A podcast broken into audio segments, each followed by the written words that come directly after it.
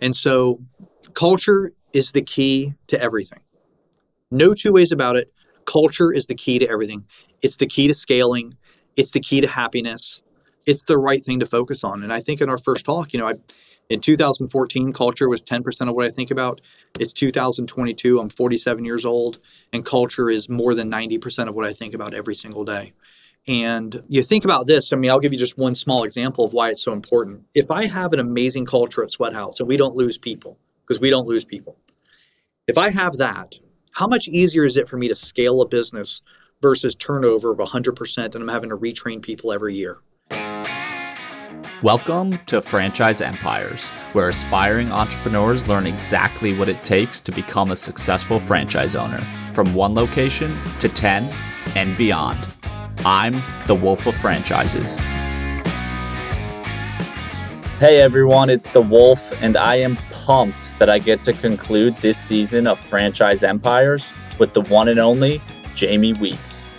If you've been listening to this show since season one, you probably remember I already had Jamie on the show in what is to this day the most listened to episode of all time. In that episode, Jamie and I talked about how he went from zero to over 140 Orange Theory fitness franchises in just about six years. When we recorded that episode, he was just getting ready to launch his own wellness franchise called SweatHouz. Fast forward to today, and SweatHouz already has 75 franchise licenses sold in just five months. In this conversation, Jamie gives us an update on how he's transitioned from a multi unit franchisee to now a franchisor, and how he's using all that he's learned in growing his Orange Theory portfolio to help his franchisees achieve the same level of success that he already has. Buckle up for this one. I think you're going to enjoy hearing from Jamie again. The Wolf of Franchises is the CEO of Wolfpack Franchising, as well as a creator at Workweek Media. All opinions expressed by the Wolf and podcast guests are solely their own opinions and do not reflect the opinion of Wolfpack Franchising or Workweek. This podcast is for informational purposes only and should not be relied upon as a basis for investment decisions. The Wolf, Workweek, and Wolfpack Franchising may maintain positions in the franchises discussed on this podcast you know, you've been in the franchise world for a while, right? As, you know, the largest Orange Theory franchisee. You know, when did you decide just, hey, I, I want to actually become a franchisor now? Yo, man, I didn't want to. I mean, it was really, really a tough decision. It's it's interesting. You know, with SweatHouz, so you kind of think about the evolution of SweatHouz. We go back to 2019, and I sold 80% of honors in Orange Theory to Prospect Hill in December of 2017. And so that was a life changing moment for me and my family. I rolled a tremendous amount of money because I knew that later on it would be worth even more. I didn't want to at the beginning. That was if I were mentoring people that are about to sell a business, I was like, I want my money, I want my money. And so a bunch of really smart older gentlemen and women came to me and said, Hey, that's actually not what you want to do. You want to roll a lot. And I was like, Really? They're like, Yeah, trust me, you want to roll a lot. And that was the best advice someone ever gave me for a couple of reasons. First, it kept me engaged, which I didn't have a problem with. Second is it gave Prospect Hill a really good feeling that, listen, this guy that founded it and running it is still heavily involved, has a big bet here, so he's going to make it happen. And third, for me, it really helped me focus on the future. If I had gotten more money out, I don't know that I would have been as focused on the future. But by rolling that much money, to me, a lot of money, I was so, so focused on the future. And I got to tell you, there's something to be said for that. There's something to be said for having a self motivation when you have a big bet out there that you control. It's one thing to have a big bet on the Broncos. It's a whole another big, another whole another world to have a big bet on yourself. And you know, we talked about this last time I was on the call or on the show that I, I said I love to make bets on myself that I can control, and I don't make a whole lot of bets outside of what I can control. Or if I do, they're such small bets that I'll make a ton of them and they all add up over time, right? Something will hit. So we get to 2019 and I had already invested in Dogtopia and was starting to build studios and get that going. That was one that I wanted to be pretty heavily in. And I just kept feeling like no one was doing recovery right. By the way, I'm not saying we're doing it right, but no one was doing it as well as I thought it could be done. And so I started looking into, from a recovery standpoint, what is easy relaxing, benefits more than just the athlete, what's out there. And it just kept coming back to infrared sauna. It just kept coming back over and over from a sleep, from a meditation, from relaxation, from your skin, the autoimmune benefits, and then the recovery benefits. And so it just made sense to go down that path. And so there was a small space open next to one of our Orange Theories in Vinings, which is like the Smyrna part of Atlanta. And I said, well, it's 1,400 square feet. Let's go take it. Let's give it a name. Let's see if we can't figure this thing out. And so that's what we did. Fast forward, we go through a pandemic, and surely I'm the only person who's dumb enough to start investing heavily in a infrared sauna business during a pandemic. But when we reopened in Georgia in May of 2020, we had two studios, Sandy Springs and Vinings. People started coming in a lot more. And we started realizing this wasn't just for athletes, it was really for everybody which was a really cool kind of realization that this was a lot more broad than I thought it was going to be. And to me, when I have something that I know can be really broad, if you think about how broad Orange Theory is, you think about how broad Dogtopia is, you think about how broad SweatHouz is, that's really kind of one of the things I look for is I need this to be a really broad, all walks of life can use this.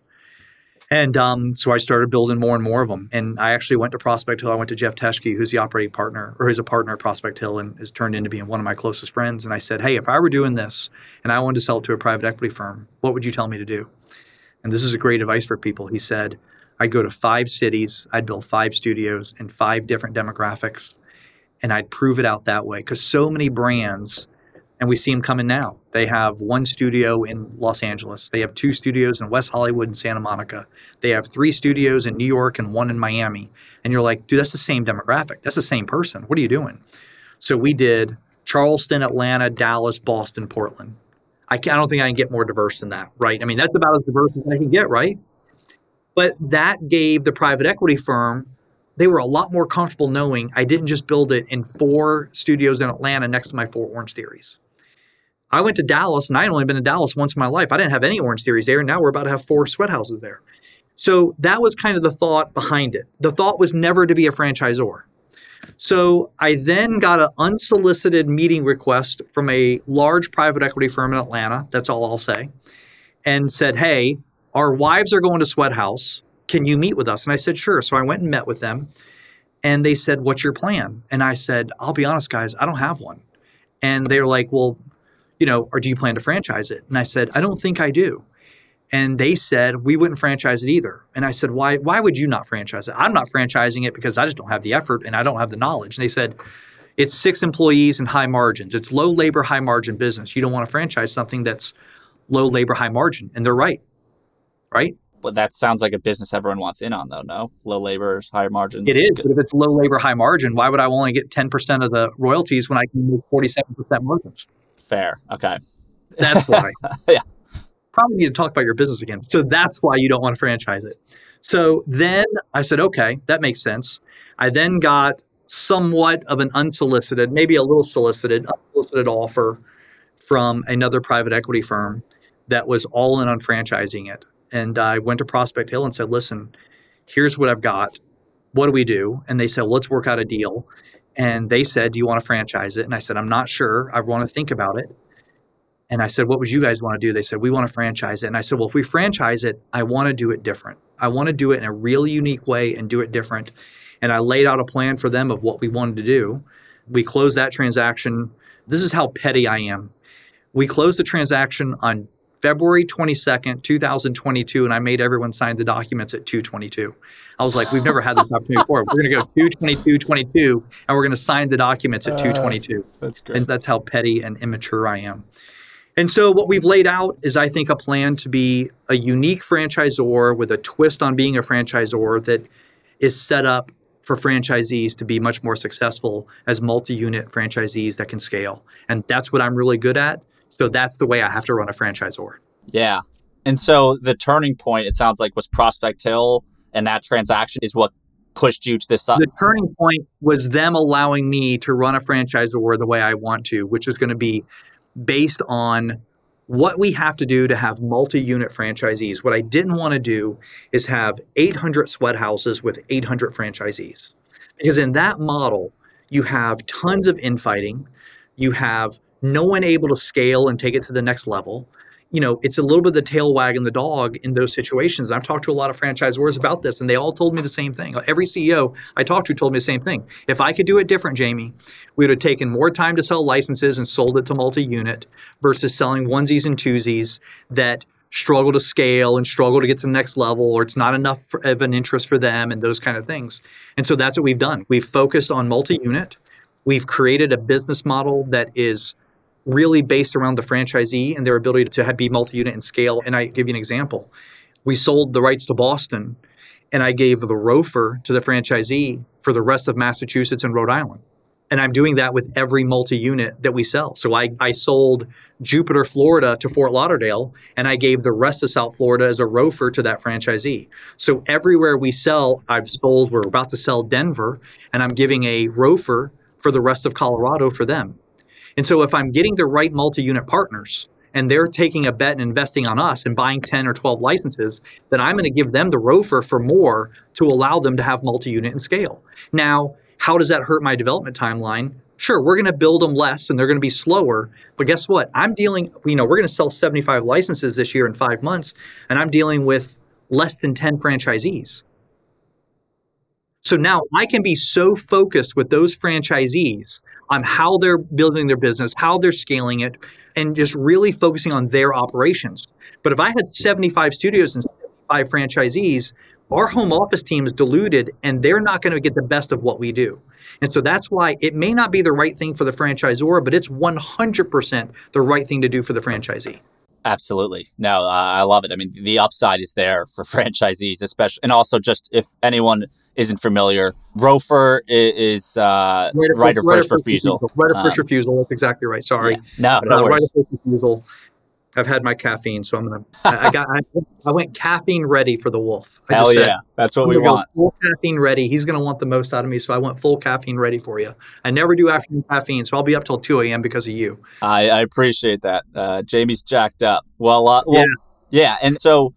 I completely agree too. There's a lot of franchisors out there, and uh, obviously, like with the Wolf, right? My whole bias is to franchisees and franchise buyers. By the way, hold on, hold on. Guess what? That's my bias too. I'm a franchisee. Let's be very clear. I am not a franchisor. I don't know what the fuck I'm doing. I mean, I'm hiring really smart people to make up for my ignorance, but I swear to God, all I'm trying to do is the opposite of all franchisors. You ready for this one? Here's the most opposite thing you've ever heard in your entire life as a franchisor. You've never had a franchisor say this. We have 13 corporate studios. Those 13 corporate studios are there with managers and assistant managers for franchisees to take managers and assistant managers from. Oh, no way. Yeah. Our corporate studios are a farm league of managers and, and assistant managers that we have trained that are ready for franchisees to interview and help them open their studios. So you're opening a store in Denver. You have pick of the litter. You're going to talk to all of our managers that have an interest in moving to Denver and interview them before you go to Indeed, before you go to monster.com, before you do all that. We will refill it. We will build our pipeline because if we do that, we're helping the franchisees move faster. Yeah. And they've already been trained to for us for a year. So they know exactly how to do it. That is the biggest leg up that a franchisor can give a franchisee. That's fantastic. Yeah. I mean, you're almost seeding the market for them. Is that something you plan to keep doing, or is or are you kind of maxed out on corporate studios? I built the Boston studio, Assembly Road, Assembly Row. That's our top performing studio. I'm selling it to the franchisee for barely above cost. We built two studios in Charleston, South Carolina, both profitable studios, Mount Pleasant and West Ashley. We're in the process of selling those to a franchisee that's buying all of South Carolina. Yeah. Then I'll go build Chicago, Houston, Austin, Scottsdale. We'll build one studio. We'll train the team, have them in there. When someone wants to come in and buy that market, guess what? They have the option to buy that studio at just above cost, barely above cost, with a team that's already been in place and worked for us and trained under us. So when, when I say that we are building a franchise franchisor model that is dedicated and ready for a multi-unit franchisee to scale and get to the next level, that's exactly what we're trying to do. The last thing I'll say that we're doing differently, and I mentioned this in our last talk. Yeah. I've hired, what we have in place is a, someone called a relationship manager. The most annoying thing to me in the world as a franchisee is when I call a franchisor, and if I have 11 questions, I have to call 11 departments. And those 11 people get back to me over 30 days at different times. So what we've hired is a relationship manager. This right now, our first one has worked with me for seven years. She's operated Orange Theories. She's operated Dogtopias. She's operated SweatHouzes. 40% of her comp is tied to the success of the franchisee. This is their single point of contact. They have a single point of contact that they can talk to and text every day that will go get them all the answers they need to get from the franchisor and make their process, their communication process, that much easier and that much better. That's a game changer. So we're, we have a basically farm system of managers, assistant managers ready to be hired. They have a relationship manager in place that their single point of contact for all things in franchisor, and they own the area. We're not putting franchisees on top of each other. We sold five licenses in Charlotte. We gave that franchisee a ROFR on the remaining mounts of Charlotte. That's all. That's theirs for the next 24 months. Wow. Yeah. I mean, if you're a potential franchisee listening to this, I mean, th- this is music to your ears. Well, I think the I think the big thing is, you know, I've been a franchisee, and I, by the way, I've been a franchisee with two of the greatest franchisors in the world in Orange Theory and Dogtopia. I mean, what Dave Long and Neil have done, they're amazing. What they've done, they've built an amazing system. So, ninety percent of the good stuff I've learned, I've learned from them. But that ten percent as a franchisee that frustrates me, I just refuse to go be a franchisor if I was going to have to do that ten percent and Prospect Hill and Jeff Teschke and Kyle Casella, they said, you don't have to.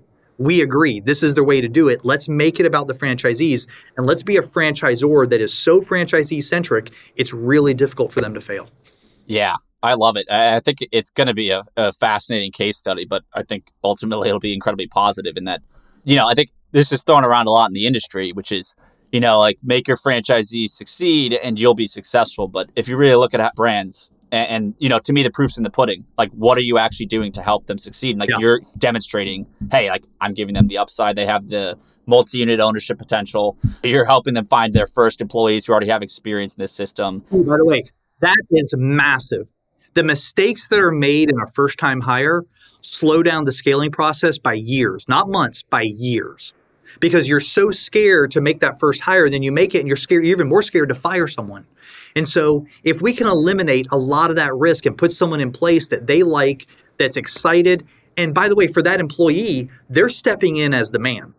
They're stepping in as a manager. I'm the man. We're going to build five of these close by. I'm going to be the regional. Here's how we're going to do this right? And the other thing, employee's got something to prove. That employee's been working under Jamie Weeks in the SweatHouz corporate model. They want to break out on their own and prove they can do it without me, and I want them to. That's the whole, my whole goal, right? And so I'm telling you, that is not something that's ever been talked about. But seeding the first employee for those franchisees will be the single most important thing I think we do.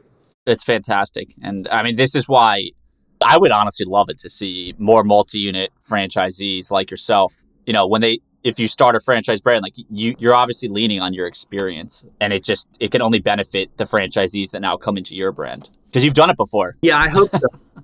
yeah, yeah, yeah. I mean, I've got the experience. I've done it before. I've sold to private equity twice. Yeah, you know, in combined sales of more than 150 million dollars, and so it's one of those things where it's not a difficult process.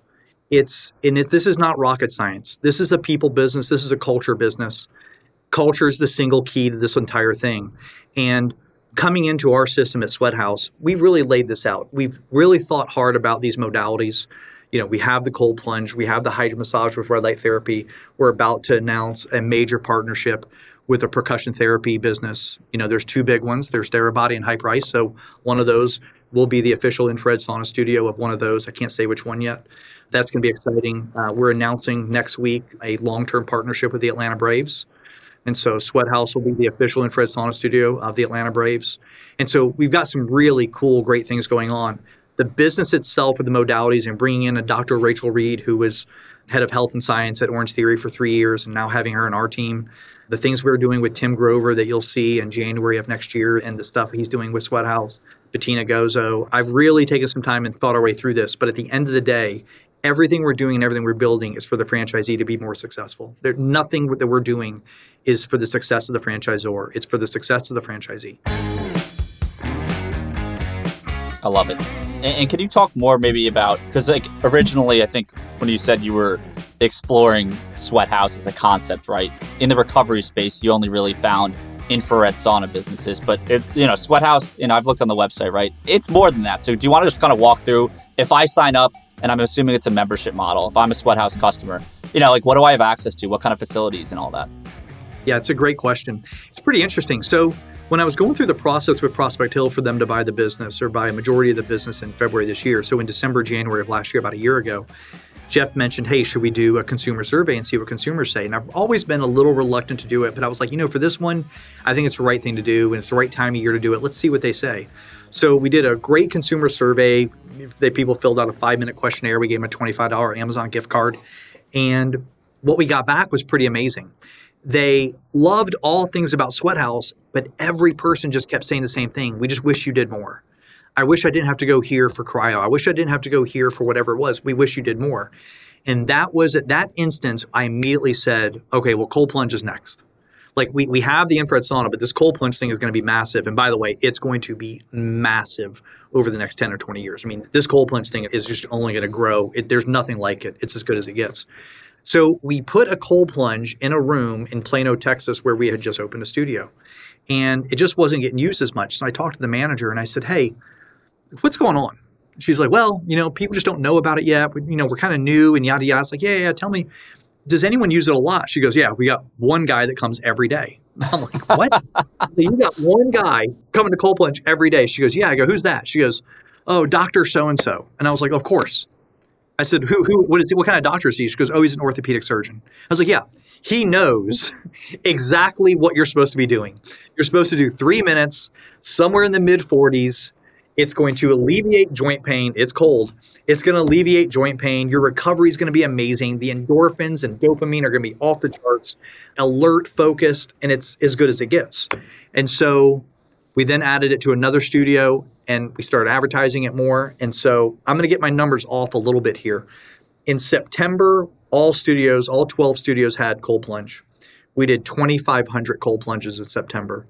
In October, we did 3,500 same number of studios. In November, we're going to push 4,500 cold plunges.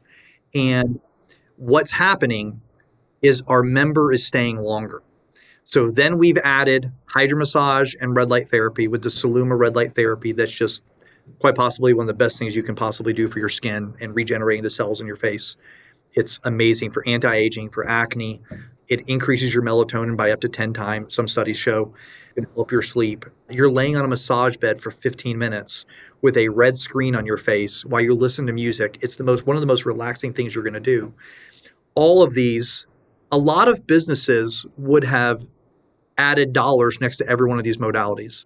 We decided to make it a part of the membership to make the membership more valuable. So the membership price has not increased while we've added three additional modalities. And when we add one of these percussion therapies to it as well, the price won't increase. So for 149 a month in some states, 199 in Boston, it's going to be in that range for unlimited. This is what you get.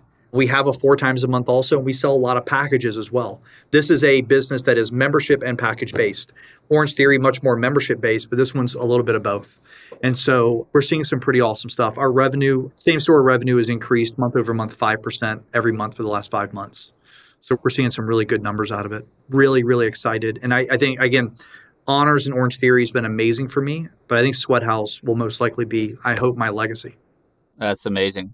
Yeah. Wow. So much to dive into. I mean, so when I look at this, and I mean, for yourself, Jamie, and maybe listeners out there, because you don't see my face ever, I'm just a French fry. But you know, I played Division One soccer, uh, was an athlete my whole life. Still like to keep up with being fit. You know, always have a gym membership. You know, when I look at a concept like this, and even health and wellness in general, right? It's something I personally am always exploring and looking to improve upon.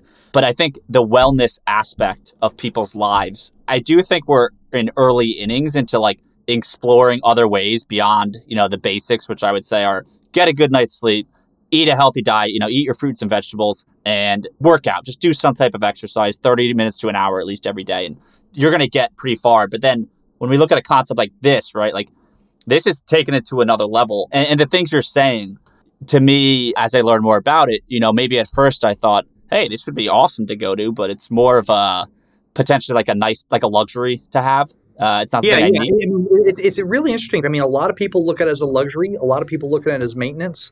I will tell you, I think that for me, and I've used it now for you know infrared sauna I've used pretty religiously for three years now. Okay. Cold plunge. It's funny. I'll in the summertime I tend to cold plunge a lot more than I do.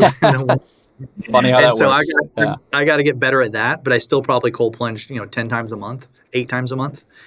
for my mental health, sitting in that sauna with no phone for an hour and just listening to your podcast or a podcast, or just listening to music, or just using the Calm app and meditating, whatever it is, finding that 30 or 45 minutes in that sauna, it has become one of the things I look forward to the most almost every day, where I get that 30 or 45 minutes to myself.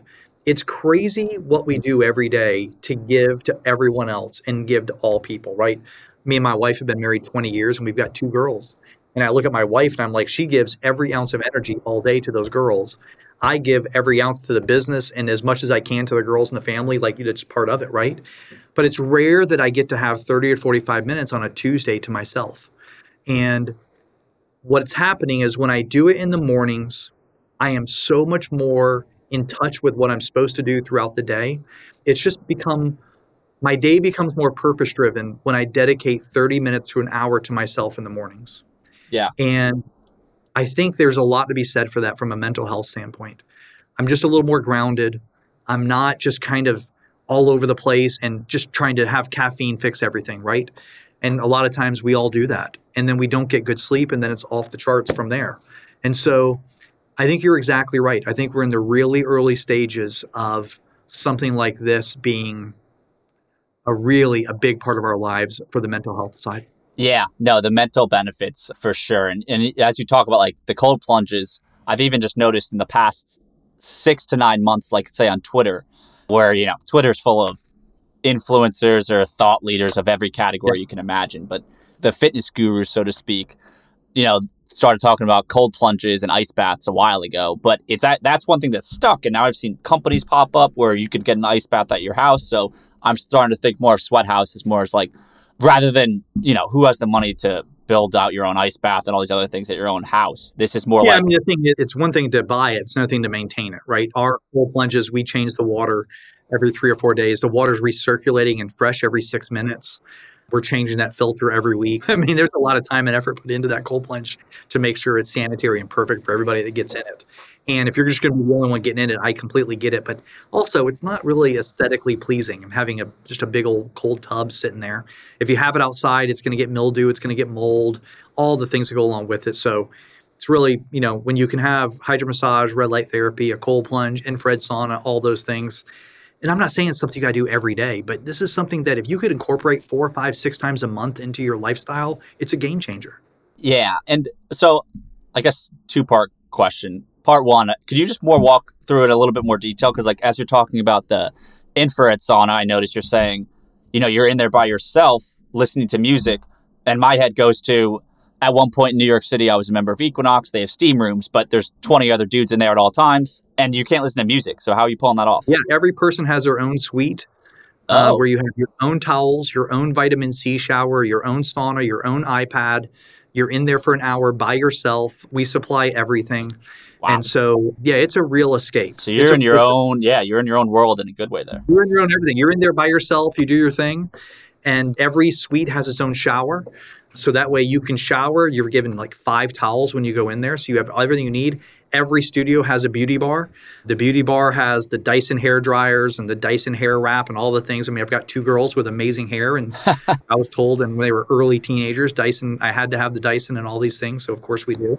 Okay. So yeah, no, we we supply all that for you. So it's listen, it goes back to you saying it's a luxury. It is a luxury when you think about being able to sit in there for 30 minutes and watch your TV show if you want to, whatever you want to do, or you know, meditate, take your vitamin C shower. The best thing for your body and your skin is vitamin C when your pores are completely open and emptied with with the sweat and toxins coming out. You then take that vitamin, have that vitamin C shower, and that's what creates that glow. And that glow is is really apparent when you get out of this.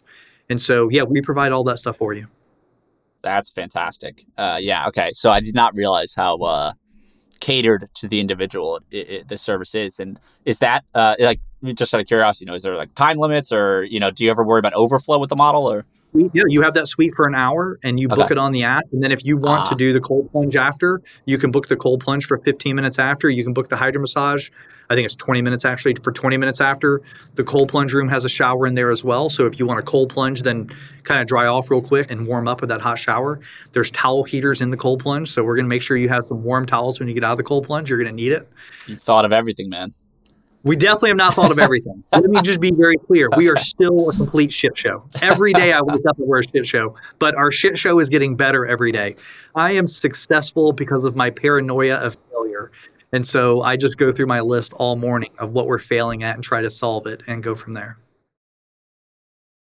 Yeah, fascinating. I love it. I hope you're building one in New York soon so I can go to it. But um you know, yeah, absolutely. All right, sweet how do you think you know as a customer and this also plays into kind of the potential scale of the franchise model right? How big it can get. How do you see this fitting into i think you said like four to six times a month you know it doesn't have to be an everyday thing. You know like, like do i go to this after the gym? Yeah our average unlimited member is coming over eight times a month. Okay. And, and yeah just like so how do you see and it, uh, it's going to be different for everyone but you know your standard person who's trying to be in shape and be healthy. You know, do like do I go to SweatHouz after the gym instead of showering at the gym? I'll go to SweatHouz to you know get the full the full. We have a lot of people that do their one hour workout or forty five minute workout and hit SweatHouz. They'll steam for their sauna for thirty minutes, take their shower, and go about their day. By the way. Cold plunge right after it to, for that recovery as well, which is not easy to do to go that sauna for 30 minutes and then hit a cold plunge. But it is the best you'll ever feel. I mean, we need to get you down to Atlanta for a day to go through the whole process this and try it and let us know what you think. I would love to get you down here and try it because it's pretty special. I'm really excited about it. But listen, you started the question with for the average person. What I've learned in life is that no one's the average person. We're all unique in some way, and we all have something that's going to make this process different for each person.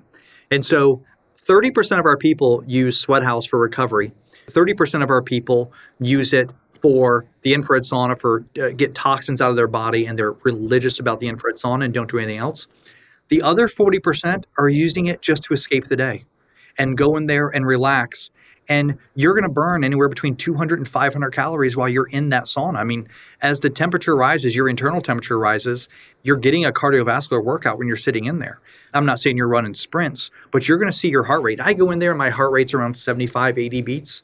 And by the time at the end of that hour or 45 minutes, I'm in that 115, 120 range. And I am just pouring sweat.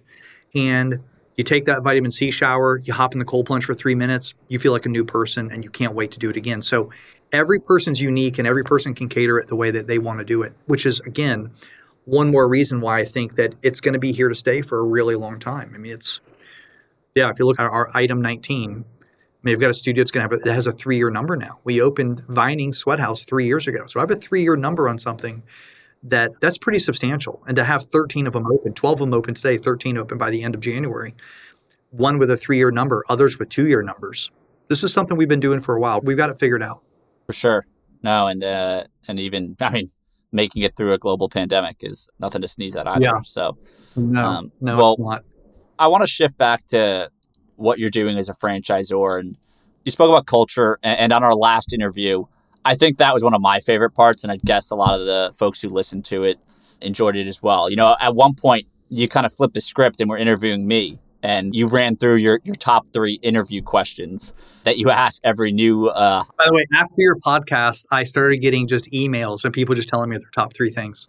Here's my first concert. Here's my car. Here's my first job. And I was just like, my best movie. I was like, dude, man, I, I've heard all these. I got it. I got yeah, it. yeah, it's hilarious. some good ones. Definitely heard some good ones. Funny. So thank you for that. No, yeah. I mean, I, I thought it was awesome. And honestly, as I launch ventures in the future, I, I will keep it in mind as a strategy. But to me, that spoke to like what's important to you is the story of a person and, and you're more you're less worried about maybe the hard skills and just your first focus is like and this is actually something Brian Scudamore from 1 800 Got Junk is very similar to you in that respect, where he wants to know, make sure you're a culture fit before worrying about the other stuff. So, yeah, how are you kind of looking at that when you bring in franchisees and just build SweatHouz as a franchisor, but also, you know, with your franchisee base? I've had to deliver the news to franchisees. No, the answer is no. And uh, that has not gone well. People get pissed. They don't like it. And I just say, listen, from a culture standpoint, I don't know that we're the right fit for you it's never that you know we're the right fit for them. It's just or the other way around. It's just I want to be really careful with it. We want to build teams that care more about each other than they care about themselves. And it starts with that empathy. It starts at that level. I told my team recently, I was done looking at resumes, that I wanted to just go off of energy and positivity.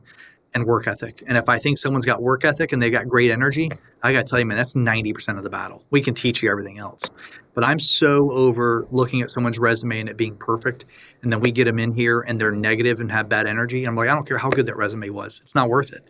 And so culture is the key to everything. No two ways about it. Culture is the key to everything. It's the key to scaling, it's the key to happiness. It's the right thing to focus on. And I think in our first talk, you know, I in 2014, culture was 10% of what I think about. It's 2022. I'm 47 years old, and culture is more than 90% of what I think about every single day. And you think about this, I mean, I'll give you just one small example of why it's so important. If I have an amazing culture at SweatHouz and we don't lose people, because we don't lose people, if I have that, how much easier is it for me to scale a business versus turnover of 100% and I'm having to retrain people every year? And so the time and effort it goes into retraining people versus the time and effort it goes into caring more about everyone else and having the right culture, it allows me to scale faster, which allows my team to progress their careers even further and make more money and have more equity and have more responsibility and have more say in the business. And so that is my focus every day. And if we continue to do that, then what we built at Honors, where we have 145 OrangeTheories and, and 1,500 employees in a big business, at Dogtopia, we've got nine studios and 150 employees, and we'll be the largest Dogtopia franchisee next year. And then in SweatHouz, what we're building there as a franchisor, everything we're building is based on the culture.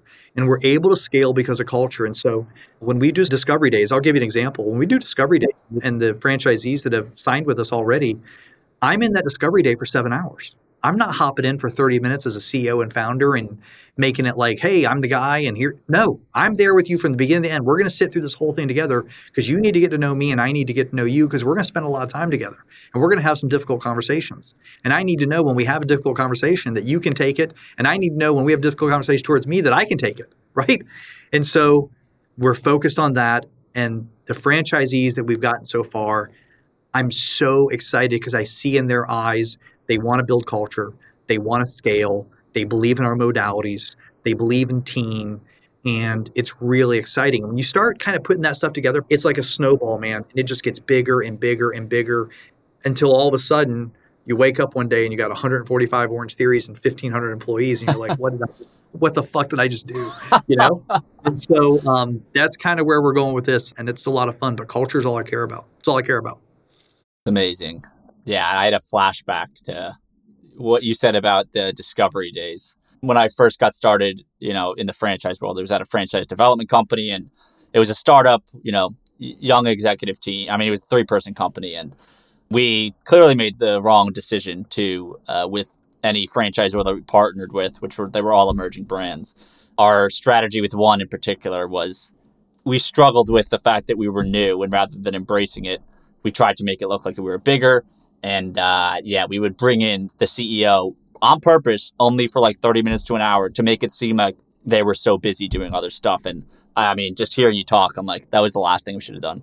I mean, think about it, like, I, how can I sit here and say I'm going to make it all about the franchisees, and I step in for 20 minutes? Yeah, it just it doesn't work that way, you know. And so, if I'm going to make it all about the franchisees, I mean, listen, our current franchisees, we have a group text, just us, and in that group text with me and them, we just talk about the random stuff. Hey, Jamie, give us an update on this. What's going on here? Let's talk real estate. And they can they have access to me 24 seven. And I'm not saying it's just about me. I, I don't mean it that way, at all. I want everyone to realize that I go about this with the most humility and as humble as I can possibly be at all times. But I just know how important it is for a franchisee to have that text access to a CEO founder who's most likely went through these issues before and they have never experienced it before. And so I have to be the one that's helping them guide them through all this. The relationship manager has to be the one helping guide them through all this. But most likely, I'm hoping we have already failed every way possible in the last three years. So we can show them the mistakes that we've made. I mean, it's every day we find something that we can do better and more efficient, and we immediately send that to franchisees and say, We just discovered this. Here's what we think we should be doing. Yeah. No, it's great what you're doing with franchisees. And along those lines, I mean, you know, if I'm a prospective franchisee listening to this, is it fair to say that what you've done with SweatHouz partially is, you know, you went from, I think, uh, right, JP Morgan into OrangeTheory? Morgan Stanley. Morgan Stanley. Well, I was at Morgan Stanley. I was a family wealth director at Morgan Stanley, really focused on family offices. And prior to that, I worked at UBS for 11 years, where I worked on the global asset management side, which was, again, very high net worth families and family offices. And I did very well there. I was very fortunate. I mean, my wife and I can say that we, I owe pretty much everything I have prior to 2017 to Barry Mananak and Jeff Cerruti and the people I worked with at UBS. I mean, they were really good to me. Yeah. Well, you know, where I was going with that is basically, you know, you had to learn multi-unit franchise ownership, and you obviously have a wealth of experience. So, no, are, no, no, no, I wasn't born into this. Yeah, no, exactly. Yeah. Um. So, but like with SweatHouz, and even just the terms, you know, right, by giving every franchisee a large territory and then a right of first refusal, are you effectively, uh, like, is it fair to say that you're teaching if they need it, but giving franchisees the playbook, not just how to operate a SweatHouz, but to become a massive multi-unit franchisee where they can have that life-changing opportunity 100%. like you? Listen, their goal is to monetize that business. If their goal is to monetize that business, then we are the choice because I'm going to be sitting at that table with them and going through that process with them and helping them monetize that business. The playbook is not that difficult. Now, let's be very clear. You have to have a great culture and you have to be a great operator. It doesn't just fall in your lap. But from an operation standpoint, I'd say we're some of the best in the franchise world right? I mean, I, I mean, between Dogtopia, OrangeTheory, and SweatHouz, we've kind of got this thing figured out. So, from an operation standpoint, absolutely. From a multi-unit standpoint, it's really difficult to be multi-unit when the franchisor is selling licenses all around you. I mean, how are you supposed to scale that? I mean, it's a years of process, and it becomes very difficult to do. So, we've kind of, and by the way, every franchisor at some point then tries to help with consolidation right? That's what happened in OrangeTheory in the last six years, right? Private equity came in, consolidation happened. You went from 800 franchisees down to 400, then down to 300, and so on. Because so I'm just saying, let's cut out the time frame, let's cut out the middleman, and let's just go straight into multi-unit ownership. Let's help them scale and get to the next level to monetize this business. Because at the end of the day, that's what we're trying to do here. This is not a for-profit, not a nonprofit, right? This is a for-profit business, and I'm trying to help people scale and monetize and make money. I'm just trying to make it an easier path for multi unit franchisees to do that versus other franchisors where it's difficult. I want to be very clear. I'm not talking about all franchisors. There are some amazing franchisors out there who have forgotten more than I will ever know in this business. I want to be very clear about that. I'm just saying we are taking a unique approach and doing it a little different that I think is more efficient for everybody. Yeah, you're doing less with more, that's for sure. So I want to throw this scenario, or not a scenario, but something that I thought was fascinating that I learned recently about, you know, uh, Culver's, the restaurant franchise?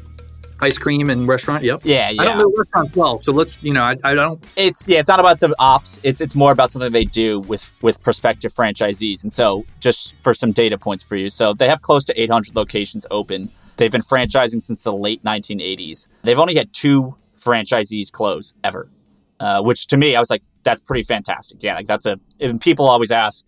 He's never had a studio close. That's fantastic. Yeah, I love hearing because you, you, don't really get good data on that outside. You know, on the internet. You know, I'm always looking for like people always ask franchises versus an independent small business. What's the difference? But like I say, in the best brands, you have a much higher chance of success, and, and that's uh, you know, just adding ammo to it right there with OrangeTheory. But so what they do though, which has to lower the amount of deals they get done.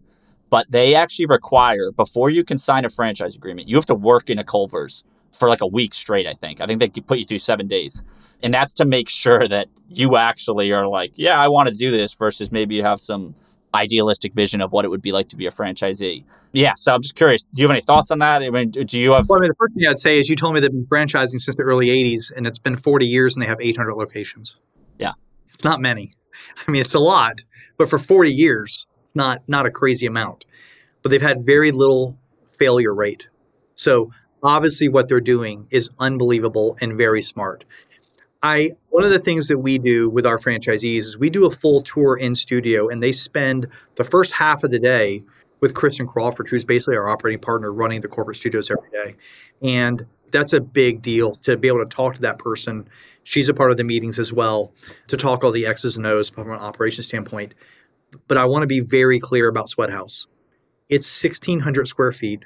It's seven employees at the most. It's 10 rooms. It's membership model. When I say this isn't rocket science, I mean it's not even firework science. Like we're we're so below rocket science. I mean, this is a really, really simple business model if you focus on the member, you focus on culture, and you hire people that want to be a part of the health and wellness industry long term that want to make a difference in people's lives, right? And so you can't just be a salesperson. You got to really have empathy and care about that member because that member's coming in for a reason. And their why is why you're there and why you're a part of this business. And that's really important. So, from a restaurant standpoint, I completely think that makes a lot of sense and, and it's brilliant. But from ours, it's just not that difficult. Yeah, it's a different model for sure. And you're right. People might hear that, think, you know, oh, 800 locations is a lot, but no. I mean, when, when it comes, yeah, when it comes to that time frame, and you can definitely have more expansion. I mean, they're in Canada as well, also. So I mean, it's you know that's a I think they are. I am not sure, but I mean it's a big number. I mean, you think about OrangeTheory with 1,300 locations, 1,400 locations today, 13 something, and their first one was in 2010. Yeah, that's that was a rocket ship. That's a rocket ship. And not a single franchise closed, which I did not know that. So that's uh, pretty incredible. No studios have closed. It's amazing. Um, amazing. Yeah. I mean, what Dave Long and Ellen and, and that team, that's pretty impressive what they've done. Yeah, no, for sure. I mean, a lot of people hear big unit growth and they think, oh, it's going to collapse eventually or it's not sustainable. But you hear that can be done. And uh, I interviewed the founder of Crumbl Cookies a month ago at this point. Same way. They haven't had a single location close yet. They're five years in. So it is possible. They are crushing it. I mean, they are absolutely crushing it. God bless them. Yeah. God bless them. So that that I tried to be a Great American Cookie Company franchisee one time. Really? They turned me down. Oh, that is that's in the wall of shame. Turn yeah, down. They turned the I, I got denied. I got denied. And is this pre OrangeTheory or? So it's during. I don't want to get too far into it because it was actually a pretty interesting story, but you'll love this. I was looking to hire a certain role at Honors at the OrangeTheory business, and one of the Great American Cookie Company's uh, people, one of their corporate employees, applied for the job, and I interviewed him, and I said, "Hey, you turned me down to be a franchisee. Like I, I wanted, to, I wanted to open one of these in Carrollton, Georgia, where I have a farm and I'm there all the time. This is a college town. It's perfect, and you guys denied me. And there, and the guy was just like, "There's no way." I'm like, "I'm telling you, bro, there's a way." and I think about it every day. every day, oh, you me down. And um, they definitely had a reason, and it, I'm sure it had nothing to do. It may have had everything to do with me. Who knows? Uh, they may have just saw my application and said, "This guy's a complete fool," which was a smart move. um, I would have, I would have eaten all the profits. But uh, yeah. yeah, yeah, I've been denied. I've, I was denied. I was denied. Franchise business is hard, man. Franchise business is weird. You know, with your platform, you have this unique ability to talk to all brands and all people in an unbiased view and I'm excited in 2023 for you to do more with this. I don't know what you're going to do, but I, I, there's going to be a way for you to do something here because you've got a really unique way of going about it that's unbiased. And in the franchise business, finding someone that's unbiased is really difficult to do. Agreed. Yeah. No, that was, uh, I, I, appreciate that. And that was definitely part of the uh, inspiration for, uh, you know, I saw the need there for sure.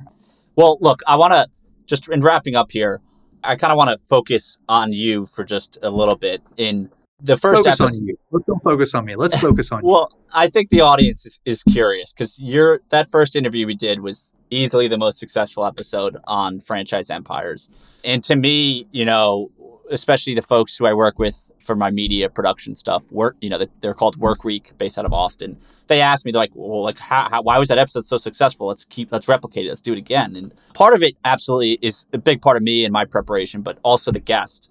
And you, you have this energy about you. So yeah. I, I, don't even know what to ask. I mean, like, just what's like as a starter? I mean, what, what time do you wake up? Give me the, give me the morning routine. Are you the guy who's up at like 4 a.m. Do, meditating and all that? Or like, what do you do, man? Yeah, I, I have a high energy, highly positive, silver linings and everything. I, I think, you know, it's the way I communicate. I'm really direct. I'm really to the point. You always know where you stand with me. I said, someone sent me, I sent a text this weekend to two people on my team and I said, hey, I, this is what I want to do. And it was pretty specific what I said. And they sent back options that weren't what I said. And I just replied with, hey, just a heads up. I sent you the link of what to fucking order. I don't need options. It's Amazon. You think that I didn't already go through those options and pick this one? I sent you an Amazon link. Yeah. when you go on Amazon, you type in what I'm looking for, it gave me 800 options. I looked at all of them. I then sent you this one and said, order it. You then replied with other options like you're Amazon. You're not Amazon. you're the person that's ordering it. I'm the one that sends you what to order. End of story. Like, we don't need to have this discussion. And so, that and listen that was a little i mean maybe it wasn't that direct or that mean but the gist was the, it actually it maybe was also but the gist was hey i'm trying to get shit done i don't need more options just do exactly what i'm saying and we'll go from there and you just have to have if you want to be a leader you have to be positive you have to over communicate and you have to constantly have a sense of urgency because if you're not the one with the sense of urgency who the fuck is going to have it right People don't just wake up with a sense of urgency, especially this generation, right? Good God. I mean, don't even get me started, right? But that sense of urgency is contagious. Positivity is contagious, and communication is contagious. And so I've never fired a person where I said, you know what, they just communicated way too much and we're just really in the details. I've never fired that person. Have I fired the person that I said, this person couldn't find a single detail if I asked them to. Did this person not communicate the way I asked them to communicate? Absolutely. And so when you over communicate and you're constantly in the details and you have a sense of urgency, you will not fail. End of story, you will not fail. But if you don't have those things, there's an option for you to fail. And so I wake up every morning at 6 a.m., maybe 6:15, 6 a.m. That's the time. That's know, the magic time, folks. To get at. I fucking A. I know where you want to go with this, right? You want to hear my day. I'm yes. not going to tell you everything. Um, I will either do one of three classes. I mean, this is really vulnerable here. I'm telling you everything uh, right that's, now. That's the good stuff, man. I will either take an OrangeTheory class. I will take a spin class at this studio called Turn in Sandy Springs. This Ashley girl owns it. There's only one of them. She's the best. It's great. Or I am now somewhat addicted to solid core. What Anne has built there, I think they've got 80 something studios. It's amazing. I love it, but it's too hard. I can only do it two or three days a week. So I typically take a class first thing in the morning, and I'm usually at the office by 7:30. I do Monday through Friday 7 to 7. I'm in the office by 7. I leave at 7 p.m. and I work Saturdays usually 8 a.m. to 3 and Sundays 10 a.m. to 2, depending on what football game's going on, to what, we got on as a family, that kind of stuff. And it shifts around. We travel a bunch. I typically, I'm in the LFC office today where um, we have about 12,000 square feet and about 50 employees. Across the street is Honors, where it's 7,000 square feet and about 30 employees. And so my day is going back and forth between the two offices quite a bit. I'm chairman at both but I'm not a normal chairman. I'm heavily involved in OrangeTheory and honors, and obviously heavily involved in LFC and all things. And I've got a chief of staff as Sean Nybert, who is my right hand to all things and all things that I do. Most people would say, why would you need a chief of staff? I need someone who is communicating to everyone for me at times and giving me information of what's going on. I wouldn't say he's a major decision maker, but he is a major communicator that comes to me with all things. And then my day is pretty loose. It's appointments and it's meetings, just like all of us. Yeah, that's about it. Wow, seven days a week. That's uh, that's a grind, and that I work seven days a week. Just a little tidbit for everyone. This is not me bragging at all, but just for context, between Greg Flynn, CEO of Crumbl Cookies, you know, I've had somewhat high profile guests. I have their email addresses and, and cell phones. But Jamie is so protect is in a good way. I mean, this is a compliment, protective of his time that I don't have any of Jamie's contact information. It's Sean, his chief of staff, is the one I communicate with. So I got to imagine you purposely, right? You you're protecting your your time and kind of even maybe like your mental state based on like what can pop in at any moment. Yeah, I'm pretty limited on who can text me but I'm open to anyone on LinkedIn and Instagram can DM me and I will respond. That's me that's that's me responding to you. Yeah. And so I don't think I'm exaggerating. I've responded to 45 texts while you and I are doing this call. Holy shit. Okay. Yeah. I can show it to you right here. I've been responding to texts. Good multitasker. Entire, I couldn't even notice. I've been, I've been responding to texts this entire time. Yeah. Right here. And so, well, we could talk for hours about this one. I, I mean, I have a whole philosophy on communication. And if you think about I guess I can plug my book. I've got a book coming out. Yeah. In, in, the first quarter about culture and scaling, and it's called "It Takes a Fight: The Real Secret to Keeping a Winning Team for Long Term." And one of the things I talk about in there is communication and how, in the 80s and 90s, it was fax and email. And we've gone from fax and email and heavy email in the early 2000s into this text world and into this DM world. And if you email me, you're going to get a response in a couple days. If you text me, you're going to get a response in 15 to 30 seconds every single time. Now, that text may say, Hey, I'm driving, can't talk, or Hey, I'll get back to you in an hour, or whatever it is, but you're going to get a response. And so, if you think about, I've got 2,000 employees right now. And back in 2014 and 15, I used to communicate with all 60 of my employees. Well, now I can't communicate with 2,000. So I communicate with a percentage of those 2,000 via text. And those text message conversations that I have with 80 or 90 people on a daily or on a weekly basis that are really running the business day to day are the lifeline to me running the business, that communication. And that's why I'm just, I'm so key on communication and culture being such a major part of what we build and what we do. And you've become a friend over the last year. And so you having a text of my cell phone's not, I, I care less about that.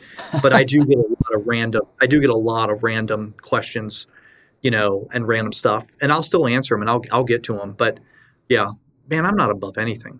Fuck, I'll talk to anybody, you know? No, yeah not uh definitely was not trying to paint that picture, but I I think it's Oh, important, no, no, especially no, no, I knew you weren't. Yeah, yeah, Yeah. I know you weren't. just yeah, like notification overload. I mean, myself between Twitter, LinkedIn, email, Slacks, my own personal life, text messages, like it's yeah, it's just it's a lot to deal with. So uh you got to be really selective. I tend to communicate with people that communicate better. And the people that don't communicate well, like if I send a text message and it goes hours without being read or without a response, I then ask someone nearby who knows that person, hey, are they okay? Is everything all right? They're like, oh, yeah, they're fine. And then when someone says, hey, I just, sorry, I, just, I was busy, just want to get back to you. And I'm just kind of like, really? How busy have you been for six hours? Because I'm going to tell you something. I'm busy, but I'm going to find five to seven minutes to text a fucking boss back. I mean, what the fuck is going Like, just send me a text says, hey, I'm busy. I'll text you later. I'll be like, all right, I'll leave you alone. Right. But if I send you a text and say, hey, what time, wh- whatever it is, and it's seven hours later, you respond to me, I'm just kind of like, man, this is not, what are we, what are we doing? There's an excuse for everything. I get it. But you ask Jeff Teschke, if he texts me, dude, that guy's getting a response in a second. I mean, that's, I've got that respect for people like that. Dude, I, I can't text him back fast enough.